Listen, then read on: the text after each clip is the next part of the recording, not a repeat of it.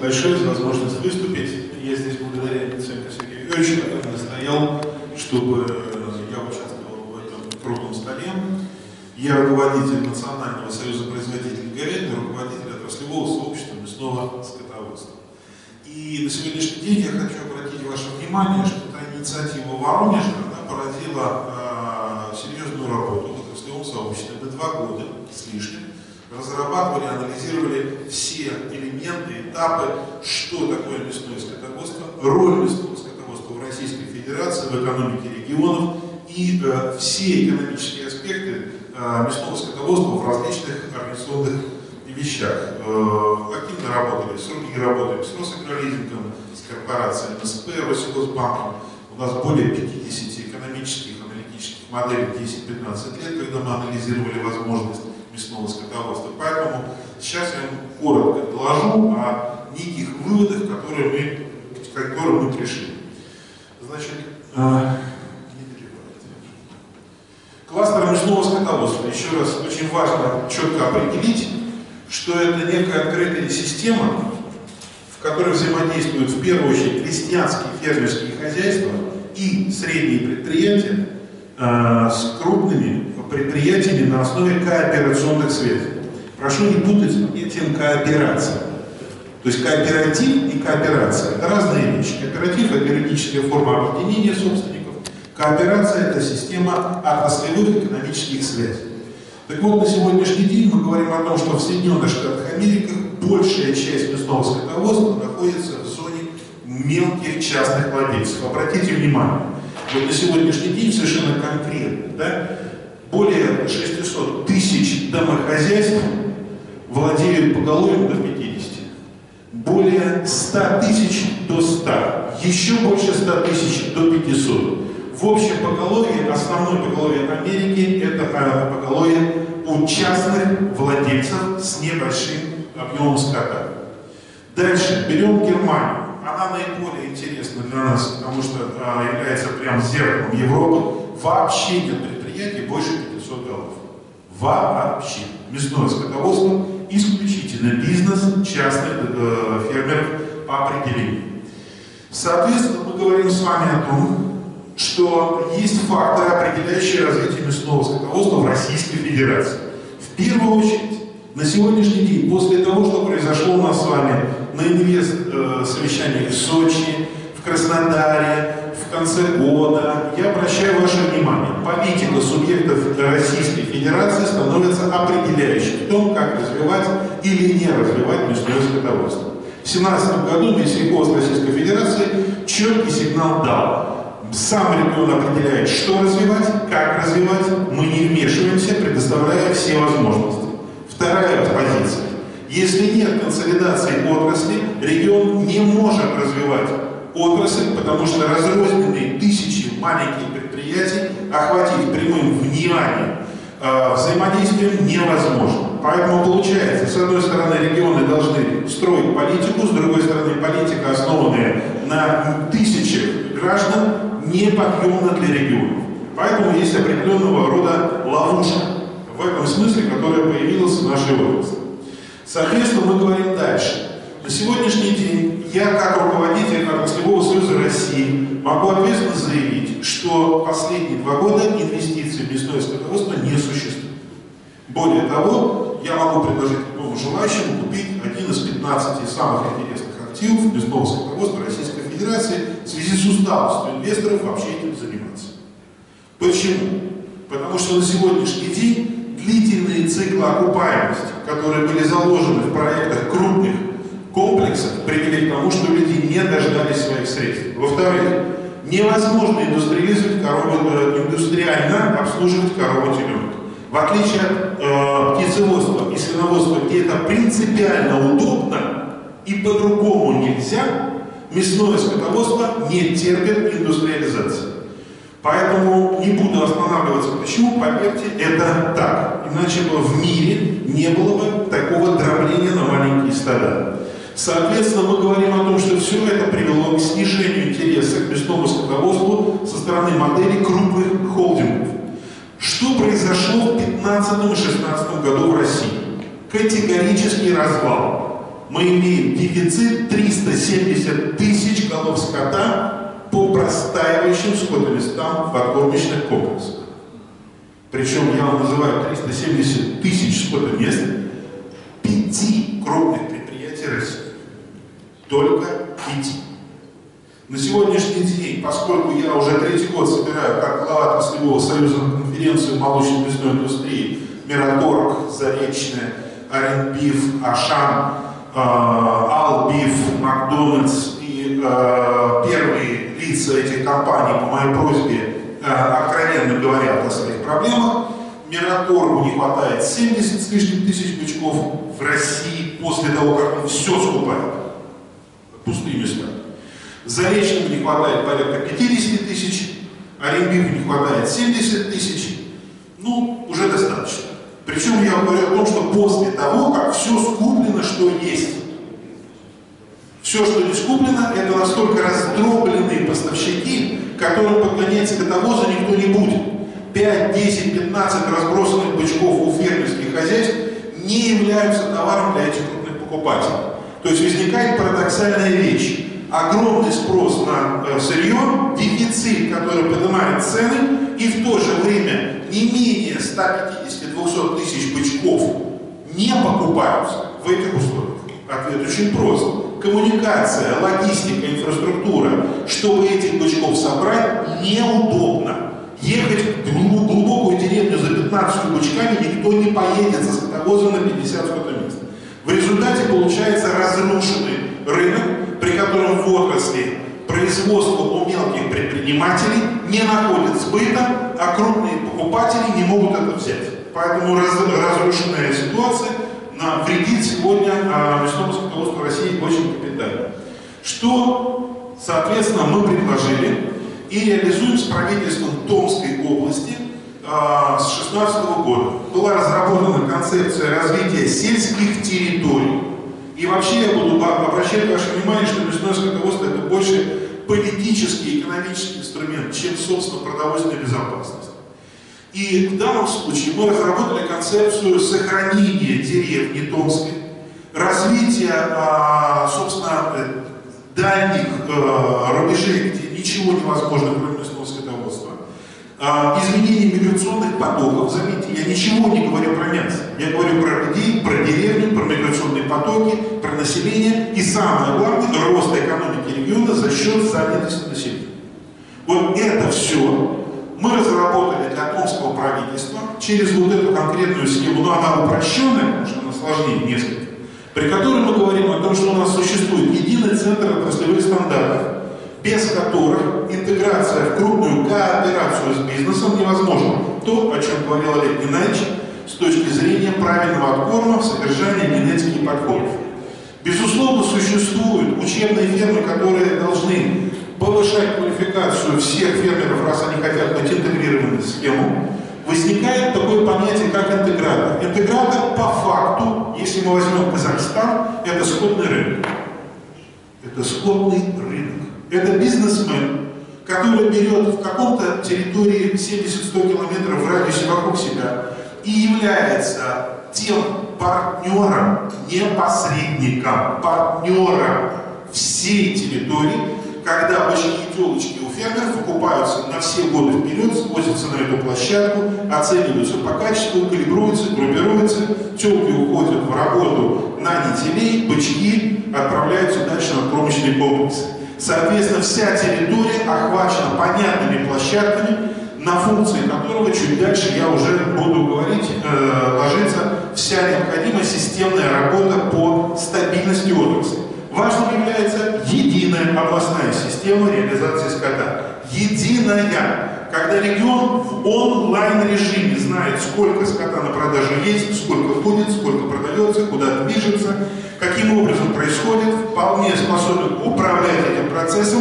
Более того, за, я сегодня прилетел к вам, должен был быть сегодня в Минфине на совещании защиты эффективности бюджетной поддержки в отрасли АПК в мясном скотоводстве. Мы доказываем Минфину, что только мясное скотоводство сегодня, э, в, в смысле не только, а мясное скотоводство сегодня способно доказывать эффективность бюджетного вложения в шаге один год. при которых через единую управляемую базу мы видим, сколько денег мы вложили в каких фермеров, и через работу интеграторов мы видим, куда этот скот, в каком весе, в каком качестве пошел, принося, соответственно, принос денег в экономике регионов. Поэтому, говоря о мясном скотоводстве, я говорю о экономике дальних э, депрессивных районов, в первую очередь, где неудобье и где ничего, кроме мясного скотоводства и дикородства, не существует в качестве источника дохода населения. Соответственно, дальше, дальше мы с вами переходим к тому, что я сказал чуть раньше. Что такое интегратор? В любом регионе должен быть центральный интегратор, который подстраховывает и, собственно, регулирует деятельность отрасли.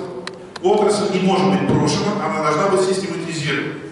И в то же время в каждом районе возникают основные функции локального интегратора, который контролирует снабжение, логистику и корма, то, о чем было сказано в Воронеже, защищая фермеров в моменты, когда нужно перезимовать нормальным образом, за техники ветеринарии, чтобы фермер не нанимал лишний персонал. Безусловно, реализация скота – это гарантия того, что фермеры заранее знают, что все, что еще не родилось, уже продано, но родилось продано через систему ай ти, при которой он понимает, что есть таблица качества, ввоз, возраст, вес, состояние здоровья, при которой он лично понимает, что пренебрежение качеством выращивания молодняка наносит ему прямой ущерб и наоборот.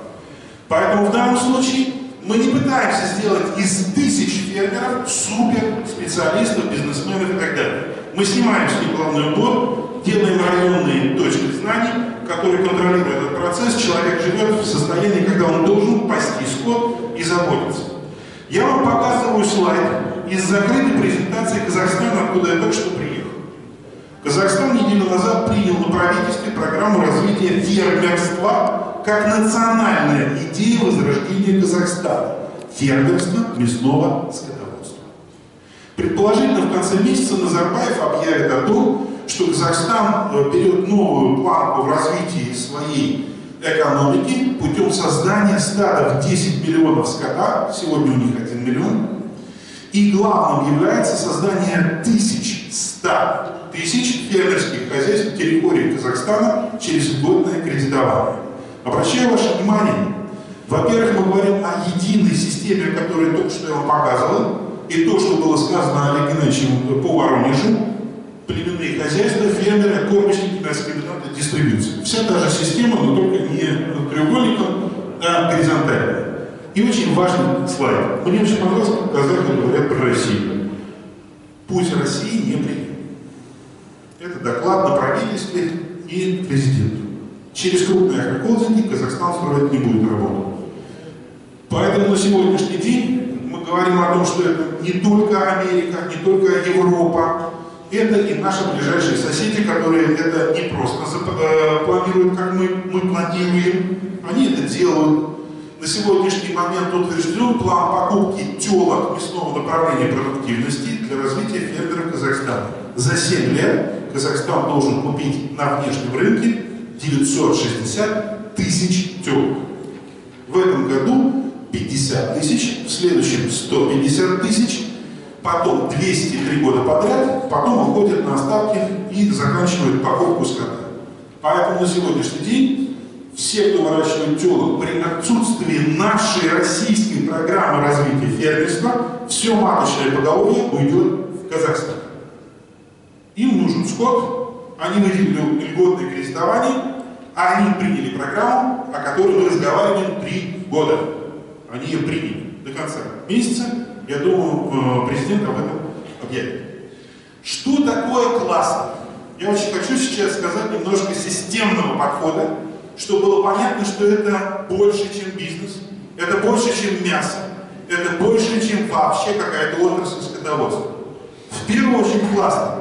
Это решение региональной программы, которая выстраивает производственные связи всех предпринимателей в отрасли, от мелких до крупных, разделяя движение денег, сокращая сроки окупаемости с семь-восемь лет до одного-двух. Потому что фермер вырастил скот, продал, цикл один год.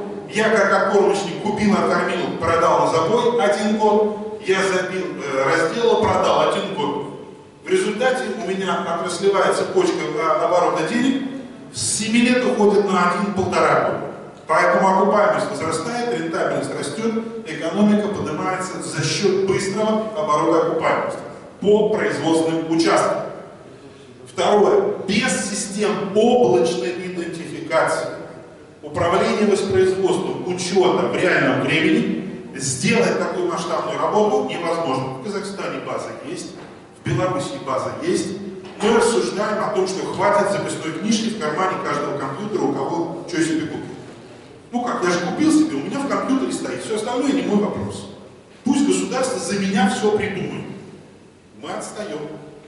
Так вот, если мы хотим управлять деньгами региону и решать вопросы социально-экономического развития экономики, мы должны управлять экономикой через реальные инструменты управления.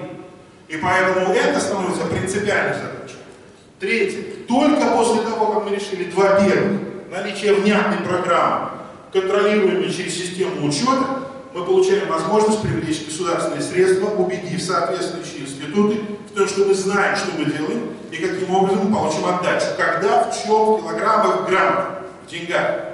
И тогда остается только одно – развитие технологий, при которых мы начинаем делать то, что свиноводы сегодня пришли. Мы еще, к сожалению, об этом даже не думаем. Это маржа, это себестоимость, это эффективность, это очень много вариантов, связанных с повышением качества и конкуренции того, что мы собираемся делать. Теперь очень важно понять, как эти четыре вещи решают вообще вопросы государственного значения. Первое, помните, программа «Мы берем фермера» производственной связи. В первую очередь это социальные лифты, решающие рост экономики через вовлечение населения. Звучит, мы делаем фермеров. Правильно сказал Олег Геннадьевич.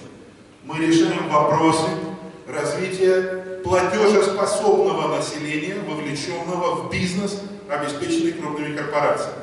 Это надо четко понимать. Вторая позиция. Вторая позиция. Как аккумулятор высадят свои штуки быстро.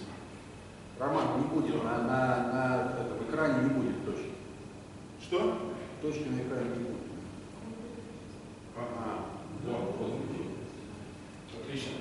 Вторая система. Когда мы говорим о облачных системах идентификации, регионального управления стада, то это единая база, которая позволяет формировать четкие цены, и мы видим, соответственно, какое качество, какого скота, каких пород, каких партий, по каким ценам начинают двигаться по скотному рынку. Возникает понимание, соответственно, что я как заводчик имею сто голов, но если я соответствую определенным критериям, мой скот по определению в базе данных будет идти котироваться как премиум.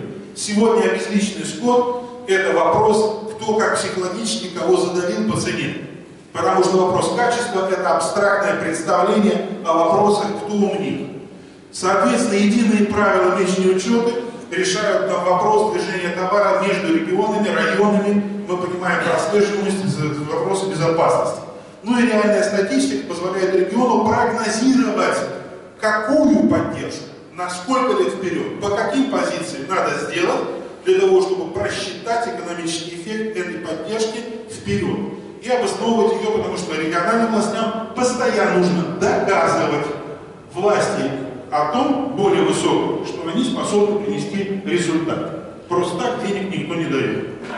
Соответственно, мы говорим о том, что у нас есть линия а, Росагролизинга, льготные кредиты, корпорации МСП, все. Все эти организации нуждаются в управляемой аналитической информации. Здесь у нас представители Росагролизинга есть. Я вот, вот, вот. Вот могут сказать, что мы за полгода работы добились того, что Росагролизинг говорит.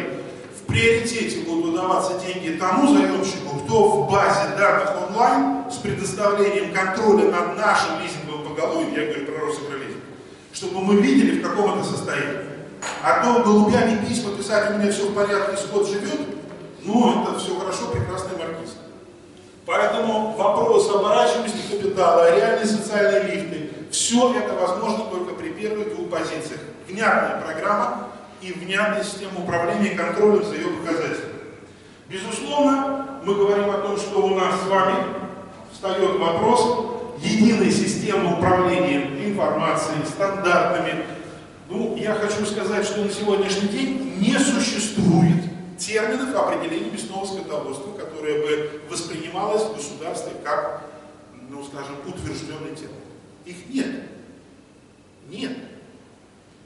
Поэтому первая проблема, которую сейчас решает Союз, мы работаем в техническом комитете двести двадцать шесть Росстандарта, в котором мы будем создавать, извините, справочники, справочники практик, технологий и названий. Потому что сегодня мраморная говядина — это ну, такая фраза из билетристики. Чистопородные животные, Росагролизинг не даст соврать, их юристы сказали, не существует такого понятия. И поэтому мы сегодня непонятно чем занимаемся. Из литературы что-то такое набрали, а проверяющие органы говорят, нет у вас мясное скотоводство. Нету. Потому что ну, даже слово «корова» непонятно, что имеется в виду. Росагролизингу мы помогли с законом, Владимирович подписал в ноябре. Для разведения скота ворочного в России. Мне юристы Росагролизинга в ноябре говорят, а кто нам скажет, как это расшифровать? А ворочный в России. Это с какого момента? А для разведения. То есть тоже для разведения. А давайте вообще поймем, что вы там написали в законе, чтобы Росагролизинг это выбрал. И выяснилось, что трактовать некому. И ссылаться не на что. Поэтому вопрос систематизации терминов, подходов становится критически важным, чтобы отрасль развивалась единообразно и понимала на общем языке, что делает Казахстан. Это сделал, Беларусь это сделала, мы отстаем. Дальше, заканчивая мое выступление, Леша, во все. О. Да, точно, тут рано. Обратите внимание, то, что мы говорим о кластере мясного скотоводства, является безусловно комплексным решением проблем всех организаций, которые вовлечены со стороны федерального центра. Банки, корпорации МСП, Росагролизинг, Россельхознадзор, Минфин, Минсельхоз. Они все нуждаются в том, чтобы выполнять поручения президента. Мы говорим о том, что увеличение числа фермеров, развитие кооперации. Развитие сельских территорий, повышение мер господдержки, снижение рисков банкротства и новые правила учета, в том числе налоговой инспекции. Мясное скотоводство в подходе к кластерной модели комплексной программы региона решает государственные задачи, которые стоят перед нами и являются инструментом, который никто из других, так сказать, отрас... отраслей вроде там... это крыльководство, да, овощи с закрытого грунта, не могут решить, потому что мы в мясном скотоводстве не пытаемся защитить э, население от продовольственной безопасности. Свиноводы и птицеводы закрыли этот вопрос. Молочные комплексы дают говядину в достаточно более или менее количестве. Мясное скотоводство – это инструмент экспорта, занятости населения и систематизации управления экономикой регионов. Нужно понимать, что мясное скотоводство – это сверхгосударственная задача решения социальных, экономических и управленческих решений, которые должны дать регионам новый стимул для развития своей экономики и повышения благосостояния тысяч граждан там, где они родились. И это главная задача отрасли мясного скотоводства, воплощенной в кластере, который так успешно был заинтересован, реализован в Воронеже. Заканчиваю слайдом. Согласно всем расчетам, подтвержденным Хароном Ильичем Амирхановым, в том числе, Россия нуждается в десяти миллионах коров мясного направления продуктивности. Имеем сегодня один. То есть перспектива рынка бесконечна. С учетом того, что нету сотен тысяч бычков на откормочных площадках, раз. Казахстан, который готов выкупать у нас сотни тысяч телок, два.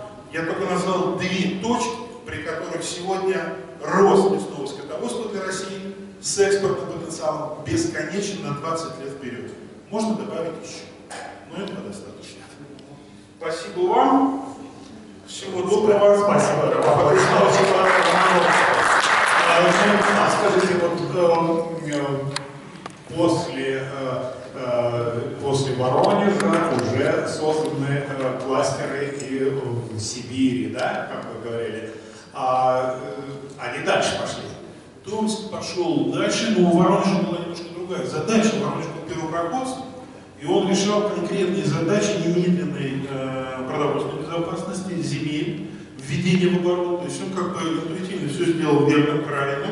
Но э, мы, изучив опыт Воронежа, почувствовали, что между крупным бизнесом и мелкими фермерами не хватает э, партнера, который собирает у фермеров скот, калибрует в партии и двигает на откормочной площадке. Крупная откормочная площадка не может отвлекать внимание своих э, людей и денег на то, чтобы работать напрямую с сотнями разбросанных фермерских хозяйств на большом удалении. И вот эта вот логистическая э, дырка, она привела к тому, что есть районы Воронежа, которые не очень удачно работают с несенкой, а если фермер рядом, он удачно работает с несенкой. Поэтому мы в этом смысле в первую очередь пошли на это. Второе, мы пошли на то, что мы прямо заявили в Томске, что наша задача — ускоренное развитие э, экономики районов. То есть мы вообще, скажем, сказали, что мясо говядины — это э, ну, тот, тот продукт, который должен привести к тому, чтобы изменить миграционные потоки. В Томске шестьдесят процентов территории — это леса и болота. Что там делать люди? Когда мы приходим и говорим, что ты можешь вообще жить у себя здесь, но к тебе будет приезжать и выкупать у тебя живой скот ежегодно, и ты будешь с деньгами. И тогда к тебе сюда, потому что ты имеешь деньги, мы потянем социальные системы, мы потянем дороги. То есть все остальные программы развития региона, они выстраиваются на ту территорию, где появляется класс платежеспособных фермеров. То есть логично тянуть туда дорогу, газ, ставить школу, потому что там появился класс фермеров, которые точно имеют доход, и их дети уже не хотят уезжать, потому что, а что деньги есть, заработок гарантирован, значит тогда государственные деньги тратятся с двойным эффектом. Поэтому в данном случае Томск, ну, что называется, добавил к программе Воронежа, но некий вот этот стратегический э, ход, связанный с деталями, связанными, э, так сказать, вот с элементами, о которых я сказал. А можно ли сделать вывод, что в любом регионе, ведь в каждом, по сути дела, регионе есть депрессивные районы, да? Отдаленные. Вот и в Воронежской области Гордеев несколько лет назад назвал эти районы южная часть, в основном Воронежской области, в Ростовской области это север Ростовской области и восток, в Краснодарском крае тоже есть там Отрадненские, скажем, и прочие отдаленные районы. Вот для, для них это выход. Краснодарскому уже два года, я скоро говорю, это является губернатор Краснодарского края, четыреста тысяч гектар земли каменистой, где ничего сделать нельзя, они хотят сделать именно класс промышленности, который выступает в модели, но руки не доходят. Ингушетия с нами очень активно работает, Ярославль ведет переговоры, Тюмень пытаются наши ребята сделать. На самом деле, я недаром сказал, чтобы сегодня только частично заменить э, завозимую говядину за рубежом, нам нужно еще откуда-то взять миллион коров. Миллион коров – это три-четыре миллиона гектар земли. Бьем по триста тысяч на регион, получаем десять регионов. Легко. То есть сегодня мясное скотоводство – это единственная отрасль, которой сколько бы регионов не подключилось, в ближайшие двадцать лет мы не приблизимся, ну, вообще никуда, потому что а где брать скот? Возникает спрос на те предприятия, которые инвестировали в первом э, этапе. То есть у нас возникает резкий рынок оборота живого скота. Если мы говорим о том, что э, сегодня Казахстан фактически закончил переговоры и действительно в ближайшие три года открывается э, канал на Китай, ну, о чем говорить, тогда, соответственно, у нас в евразийском сообществе появляется очень серьезное движение товара. Но если даже Китай не открывается, то хочу обратить ваше внимание, в ста процентах говядины, которую съедает россиянин, а это не так много, мы сегодня на сессии видим, что говядина немного съедает. Всего. Просто. Да, из двух миллионов тонн четыреста восемьдесят — пятьсот тысяч мы привозим. А пятнадцать процентов это специализированная говядина. То есть остальное молочное. То есть даже удваиваем мы не весь и подзамещаем, утраиваем, мы только чуть-чуть заходим на зону молочного животноводства. Значит, не один, а два миллиона добавляем, это уже семь-восемь миллионов гектар. Поэтому с точки зрения э, перспективы мясного скотоводства как инструмента э, реального решения вопроса роста доходов сельского населения, Это как бы безальтернативный инструмент по своим масштабам и спросу. Опять-таки хочу сказать, сорок пять процентов населения Казахстана живет в деревне, и они, в отличие от нас, уже выходят в этом году на то, чтобы эти люди стали жить лучше, подняв экономику Казахстана в принципе. Но это же тенденция и в других странах Средней Азии, не только Казахстана, да? Кроме Казахстана, кроме Казахстана и России, такого объема пастбищ и возможностей заняться местным скотоводством масштабом нет больше ни у кого. То есть и Армения, и Кыргызстан – это небольшие, небольшие страны, это чуть-чуть. То есть это может помочь, но с точки зрения влияния на рынок говядины это ни о чем. Если взять Беларусь, ну, у них шестьдесят тысяч мясное стадо всей Беларуси. Это один из них. Это вся Беларусь. Поэтому э, возможностей расти в мясном скотоводстве планеты, по большому счету, кроме России и Казахстана, в таких масштабах, как только я лично, из десяти миллионов гектар земли, нет ни одной страны. Пастбище кончилось. Вопросы э, в зале, пожалуйста. Э, давайте один из микрофончиков. У меня вопрос, да, вот активная дискуссия, и я так понимаю, у вас все-таки больше пессимистические настрои? Нет, нет, я говорю наоборот. Я говорю о том, что настолько рынок огромный, и настолько нас всех, конечно, мы будем вынуждены догонять, двигаться и делать. Но... Потому что это безальтернативный инструмент развития сельских территорий. Мы, допустим, готовы развиваться, да, вы, Роман, предложили эффективную схему создания мясного кластера. Так если возвратиться к проблематике, что на сегодняшний день является таким мощным рычагом для развития мясного направления в отдельно взятой... Политическая воля руководства. Ульяновская область отказала мне в развитии кластера горно, сказав, что их это не интересует. Ну, может быть, вы просто не к тем обратились? Ну, министр, вице-губернатор, а пока, наверное, не к тем, надо было кого-то еще. Я думаю, что вам стоит вернуться к дереву. Тогда мы идем к вам. Потому что корпорация развития в Ярославской области, это ну, тот... Корпорация развития меня грустят уже третий год подряд, потому что у меня, наверное, пять или семь корпораций развития э, различных регионов, не буду все говорить, некоторые из них в зале, вот, они с удовольствием берут у меня презентации и исчезают навсегда. Но вы просто не общались с нами. Я же говорю, меня отказали. Роман, ну вопрос, собственно, не об этом. А вами построена эффективная модель. Хорошо, у нас в Воронежской области есть а, посевные площади, да, свободные, есть земельные массивы. А, это как-то влияет на нашу возможность? Давайте, да, давайте я отвечу.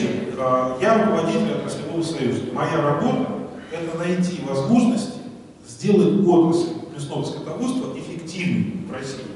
Вторая задача. Расшифровка эффективности предприятия, вошедшего в эту отрасль, должны зарабатывать деньги. То есть моя работа – эффективный доход предприятия, занимающегося мясным скотоводством. Но я сейчас обратился к регионам и говорю, я этой работой могу привести к росту экономики ваших граждан, ну, собственно, жителей, да, конкретных регионов. Мне нужно две вещи. Первое – это политическое желание реализовать эту идеологию и наличие того игрока, который есть в конкретном регионе, кто возьмет это на себя.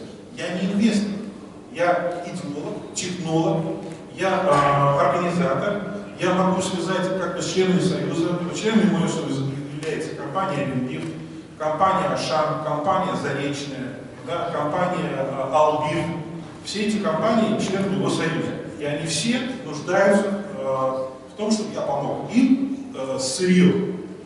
В то же время э, Курган, Сахалин, Томск и еще целый ряд регионов – это хозяйство, которое производит скот. Им нужна продажа телок, потому что бычки все куплены. Но у меня нет сегодня партнеров региональных, которые бы из маленьких мясных проектов, о которых я говорил, сказали, не-не-не, нам надо перестроить так, чтобы это приносило доход всем. А значит, телки – развитие фермерства, правильно? А поддержка адресная тем, кто ходит внутрь программы.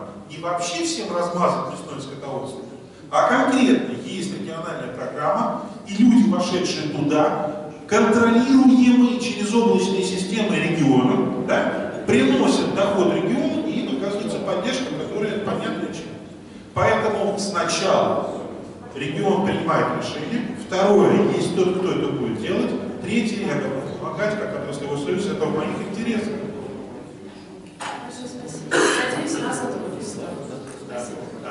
Есть вопросы еще?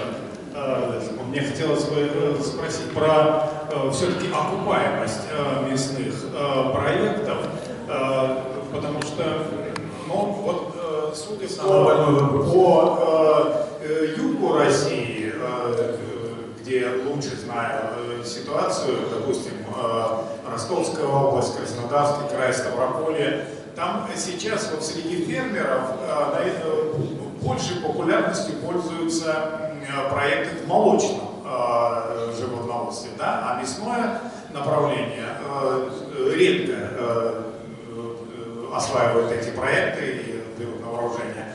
Вот. А между тем вот, молочные крупные комплексы, они там руководители утверждают, что двадцать-двадцать пять лет на э, окупаемость для, для того, чтобы окупили затраты, когда поголовье там тысяча двести долларов. А что с мясными? Значит, смотрите, очень-очень-очень серьезный вопрос. Я недаром в своем вступлении сказал, что мы разработали больше пятидесяти различного рода моделей, моделируем ситуацию в различных конфигурациях, как зарабатываются деньги в мясном скотоводстве. Так вот, я ответственно говорю, не окупается мясное скотоводство в моноагрохолдинге. Вот если я держу маточное поголовье, передержку, примену работу, пытаюсь это все кормить и выйти на упаковку, это восемь-девять лет до появления первой реальной продукции в нужном мне масштабе. Я к этому моменту уже, уже умный. Все, уже умный. Поэтому э, мы говорим о том, что мы специально брали эту модель, мы изучали, почему мир не пошел по холдингу. Это очень простое. Если я как фермер держу сто пятьдесят голов и продаю от юноши, у меня фактически никакой серьезной нагрузки нет. Так вот, э, хочу вам назвать цифру. сто пятьдесят — сто шестьдесят маточных – это примерно семь миллионов выручки в год фермеров с семьей. семь миллионов. сто шестьдесят маточных. Потому что бычок от юноши, вот здесь не дадут мне соврать, сегодня может стоить от тридцати восьми до сорока пяти тысяч рублей, пчелочка может стоить от шестидесяти до восьмидесяти тысяч рублей.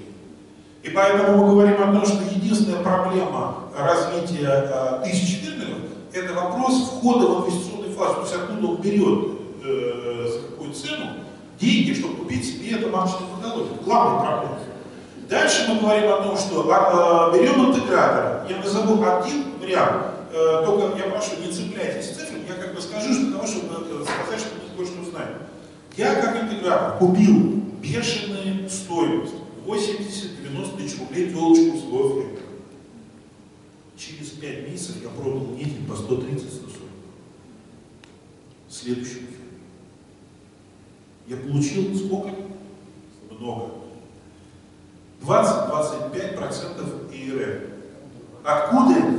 Потому что это госпрограмма, при которой мне как интегратор, берущий на себя социальные обязательства, вот Томск, у нас каждый интегратор проходит аттестацию, проверку и подписывает соглашение о том, что он обслуживает район. То есть это не я хочу, а извини, социальная ответственность делегируется тебе в этом районе, и мы как власть говорим, что нам нужны фермеры, но не дотягиваемся. Ты партнер муниципалитета, муниципалитет тебя принял, разрешил, вот тебе разрешаем зарабатывать деньги, чтобы у тебя был доход обслуживать фермеров, которые вокруг тебя. Неси за них ответственность.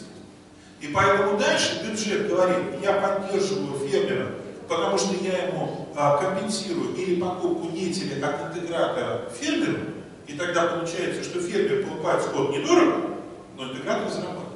Но он на работе зарабатывает, он товар. Дальше бычки идут на кормочные комплексы, потому что бычок по цепочке приносит небольшой доход, он больше денег дает или фермеру, или потом уже продавцу говядины. Все. Поэтому я на бычках фактически как интегратор беру комиссию и сдерживаю. Ну а дальше, соответственно, из семи миллионов, о которых я вам сказал, я оплачиваю как фермер за технию, ветеринарию, недостающие корма, услуги. То есть у меня есть деньги заплатить интегратору, чтобы он меня обслуживал. Поэтому, если перевернуть терминологию, вернуться там на пять-семь лет назад, у нас все было. Информационно-консультационные центры, у нас была система серверных станций. То есть это по-новому осмысленный опыт прошлых лет, когда у нас эти станции зарабатывают деньги, обслуживая в социальном плане те э, предприятия населения, которые нам нужны. И поэтому мы адресную поддержку делаем так, чтобы фермер быстрее расплатился, как быстрее, десять лет. Э, мы с Росагролизингом договорились, и мне очень приятно, что Росагролизинг услышал наши аргументы, из пяти лет мы ушли по мясному скотоводству потенциально на семь. То есть уже движение. Корпорация МСП, банк МСП готова кредитовать на десять лет. Э, без проблем. пятнадцать лет при необходимости. Мы просто не видим необходимости в пятнадцатилетних кредитах, потому что э, правильная работа должна быть все-таки в десять лет. Поэтому, когда есть вся производственная цепочка с понятным управлением, эффективностью, мы с вами не по рынку у фермера выкупаем, а мы говорим, значит так, у нас вот здесь должны быть такие-то цены, чтобы фермер точно был в плюсе. Потому что ранее не будет. Поэтому здесь у тебя есть норма рентабельности, позволяющая тебе это выполнять, а здесь у нас, соответственно, идет бизнес, который увязывается с экономикой продажи мяса, говядины и племенного скота. И вот мы должны управляемо построить отрасль, которая дает нам эффект, о котором мы говорим. Сотни тысяч семей, имеющих стабильную зарплату от тридцати до пятидесяти тысяч рублей в месяц, в любой глухой деревне, вне зависимости от региона. Да. Спасибо. И есть вопрос, да? Давайте коротко, уже у нас поджимает время, да, требует уже, чтобы вы освобождали за Роман, абсолютно согласен с вашей идеологией. Вот. Наверное, только в таком формате мясное скотоводство может жить, но вы как председатель, президент национальный, ну, директор ассоциации, от Минсельхоза России поддержку видите этой идеологии? Финанс, финансовую? Нет, финансовую. Смотрите, давайте. Она все правильно, а почему нет, она тогда не летает? Я отвечу. Значит, смотрите, за семнадцатый год мы получили э, поддержку Государственной Думы Российской Федерации, Совета Федерации. Завтра я там, кстати, выступаю по этому же поводу в Совете Федерации. Значит, получили поддержку Общественной палаты при президенте Российской Федерации, администрации президента Российской Федерации, Минсельхоза, всех департаментов. Но финансы, не мне вам говорить, единую субсидию на усмотрение регионов. Поддержка и сумма поддержки. На единая субсидия на усмотрение регионов. У нас регион полакоров. Каждый регион решает, куда он будет тратить свои деньги. Адресной поддержки мясного скотоводства не существует. Ее закрыли, и каждый регион сам говорит, я буду овощи выращивать, молоко доить или мясо делать. И это, с чего я начал презентацию. Политика субъекта федерации через консолидацию отрасли, через региональные программы. Минсельхоз говорит, я за, но я не вмешиваюсь. Поэтому политическая поддержка этой идеологии у нашего союза есть. Ну просто вот я не знаю организации федерального масштаба, кто бы нам не сказал вперед, но дальше политику определяют регионы или не определяют. Спасибо. Ой, вопросов под, под конец. Смотрите, сколько накопилось. А нам уже надо освобождать зал. Ну, вы коротенько, пожалуйста. Почему все-таки тогда конкретное хозяйство должно страдать из-за решения региона? Вот есть а одно конкретное... может не страдать, никто его не... Каким образом, если он не может воспользоваться этими тогда субсидиями? Или пользуется, но... Это, это очень сложный вопрос. Любое хозяйство – это риск бизнесмена, который сам определил для себя, где, что и как он будет делать для зарабатывания денег. И регион не виноват в том, что кто-то решил, что здесь я хочу делать именно этот бизнес. Если в регионе отсутствует, э, э, так сказать, возможность поддерживать это направление, ну, бизнес, э, скажем так, вправе разговаривать с регионом, но не вправе его в этом обвинять. Это моя точка зрения. А Минсельхоз Российской Федерации делегировал это регионам. Регионы сегодня получили максимальную полноту решений. При... Сумма-то сумма единой субсидии осталась как есть. Э, вы, хотел бы сказать, вы, нет, внутри, я, сидел, я сидел в этом зале в Госдуме, где три комитета э, вместе с Минфином э, мучили Катуова. Значит, извините, существует совершенно сегодня уникальная ситуация две тысячи семнадцатого года, когда Минфин говорит, впервые в жизни первый Минсельхоз Российской Федерации смог создать внятную формулу, при которых есть понятный набор показателей, при которых общая поддержка федералов распределяется по регионам, без лоббирования. И поэтому, если какой-то регион по этой формуле получает денег меньше, надо смотреть составные части формулы. Одна из составных частей – поголовье и выходы определенной программы.